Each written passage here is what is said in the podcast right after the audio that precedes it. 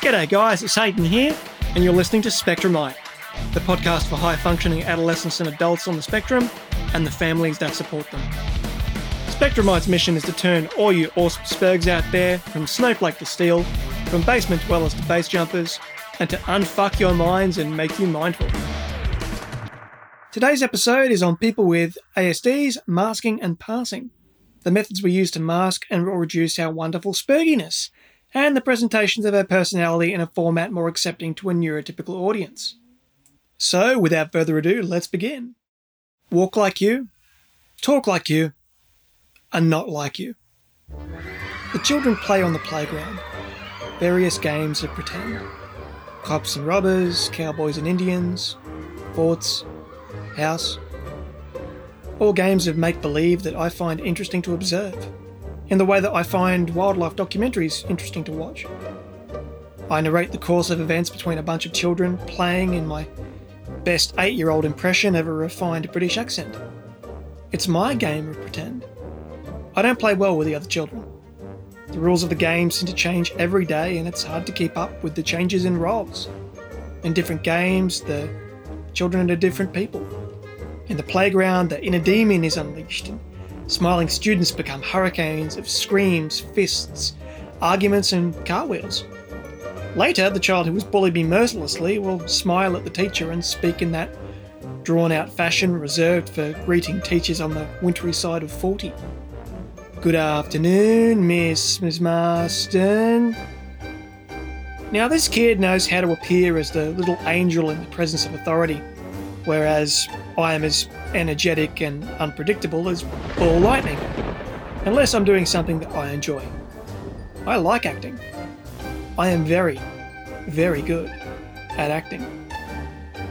But when this child fires a chewed up mix of paper and spit from a pen barrel at the back of my neck, an instant textural overload for me, I shall stand up, grab my chair, and proceed to swing it to the side of his head.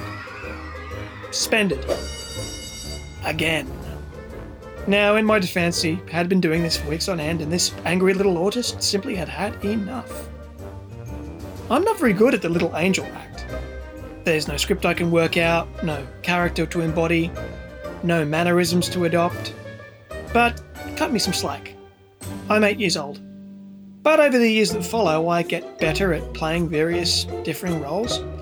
And one of the few things my teachers compliment me on, what with my atrocious handwriting, my non existent math skills, and my hopeless spelling, is how well I can act provided that I have a script and a character to play.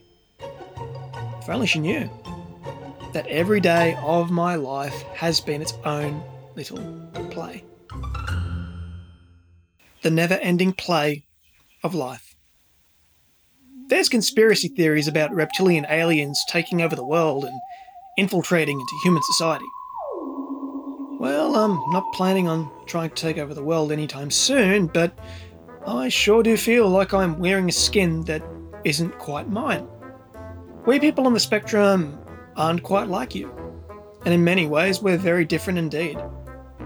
I'm so good at acting because every day and every interaction is a rehearsed act with tens of thousands of repetitions. Walk this way, not that way. Speak this way, not that way. Say these things to certain people, but not to others. It's a series of adopted personas.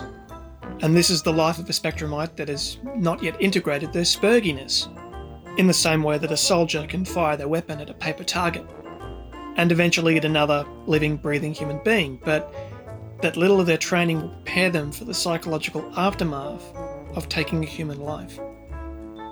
When the act goes wrong, when our autistic cover is blown, when the face that we present to the neurotypical world slips from our features, like a mask falling off during a theatre act, we find that our well rehearsed script has failed us, and we're exposed.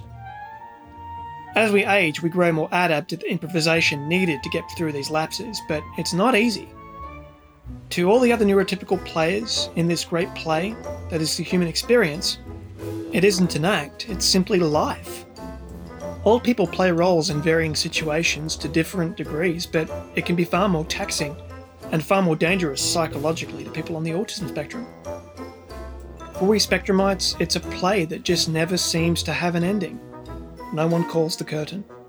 There is no bowing to the audience. The act fatigues us. If you've got a chance to listen to my previous episode, The Perils of the Mindfuck Roundabout, you'll know that the transition from teenager to adulthood is incredibly difficult for someone on the spectrum. It has a major effect on their mental health, and in the process, it brings a whole new level to the act of the never ending play. It's an act that fatigues us because it requires wearing a heavy mask, a false persona. It's a mask we wear in most situations, especially with strangers or people that we don't trust.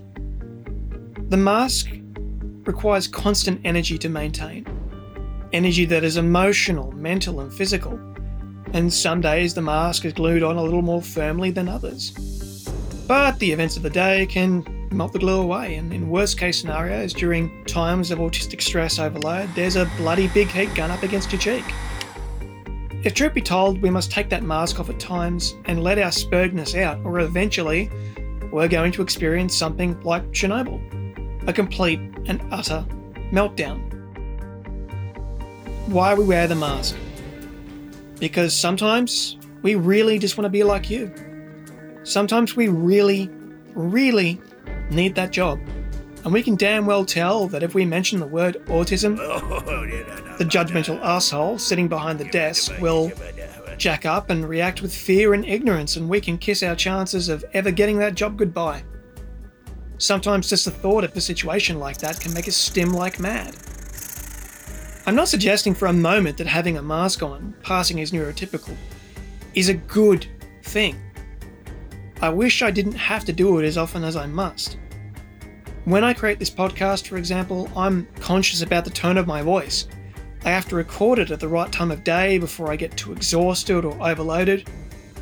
Trust me, if I did this overloaded, you would be listening to it for a grand total of about 5 seconds before my monotone super speed spurk speech sends you clicking away to the nearest funny animal video. And in some roles and situations, wearing a mask can be a very bad thing to do, such as mental health interviews or assessments.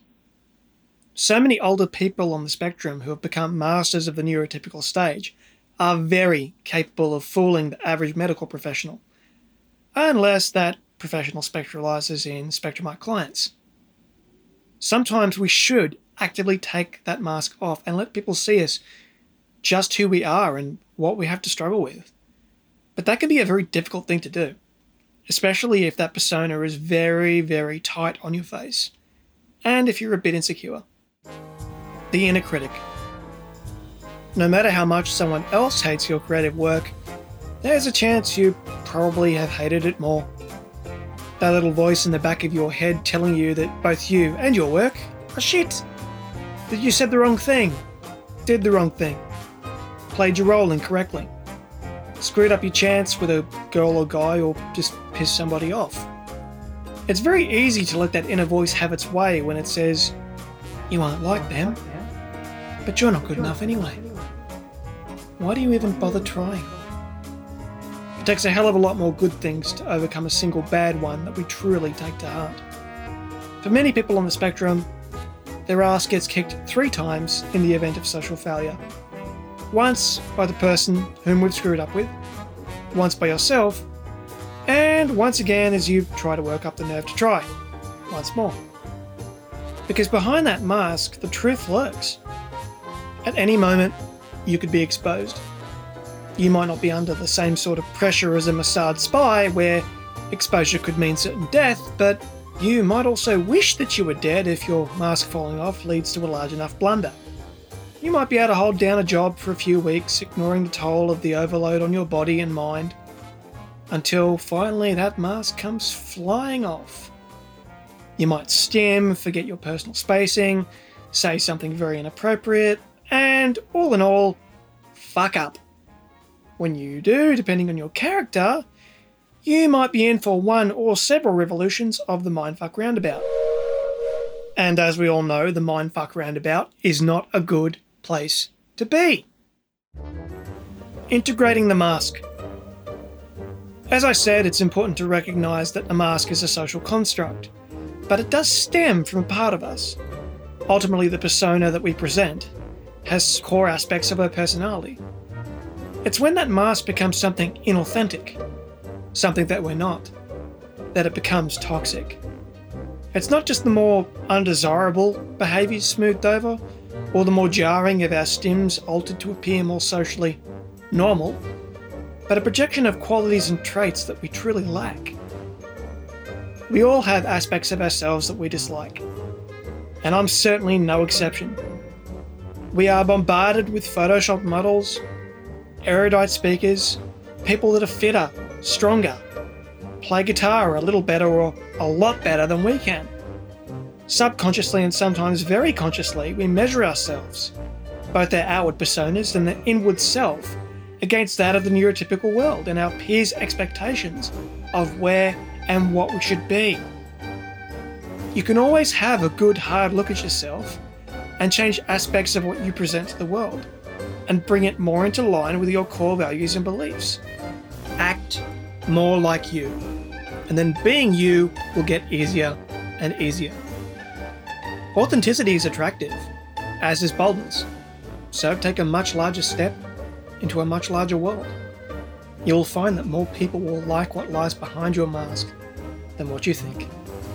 So take that mask from your face, turn to face the audience, bow, and call the curtain.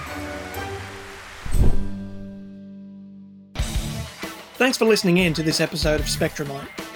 Don't forget to subscribe on your favourite podcast app, and that way you can find out when a new episode has been released.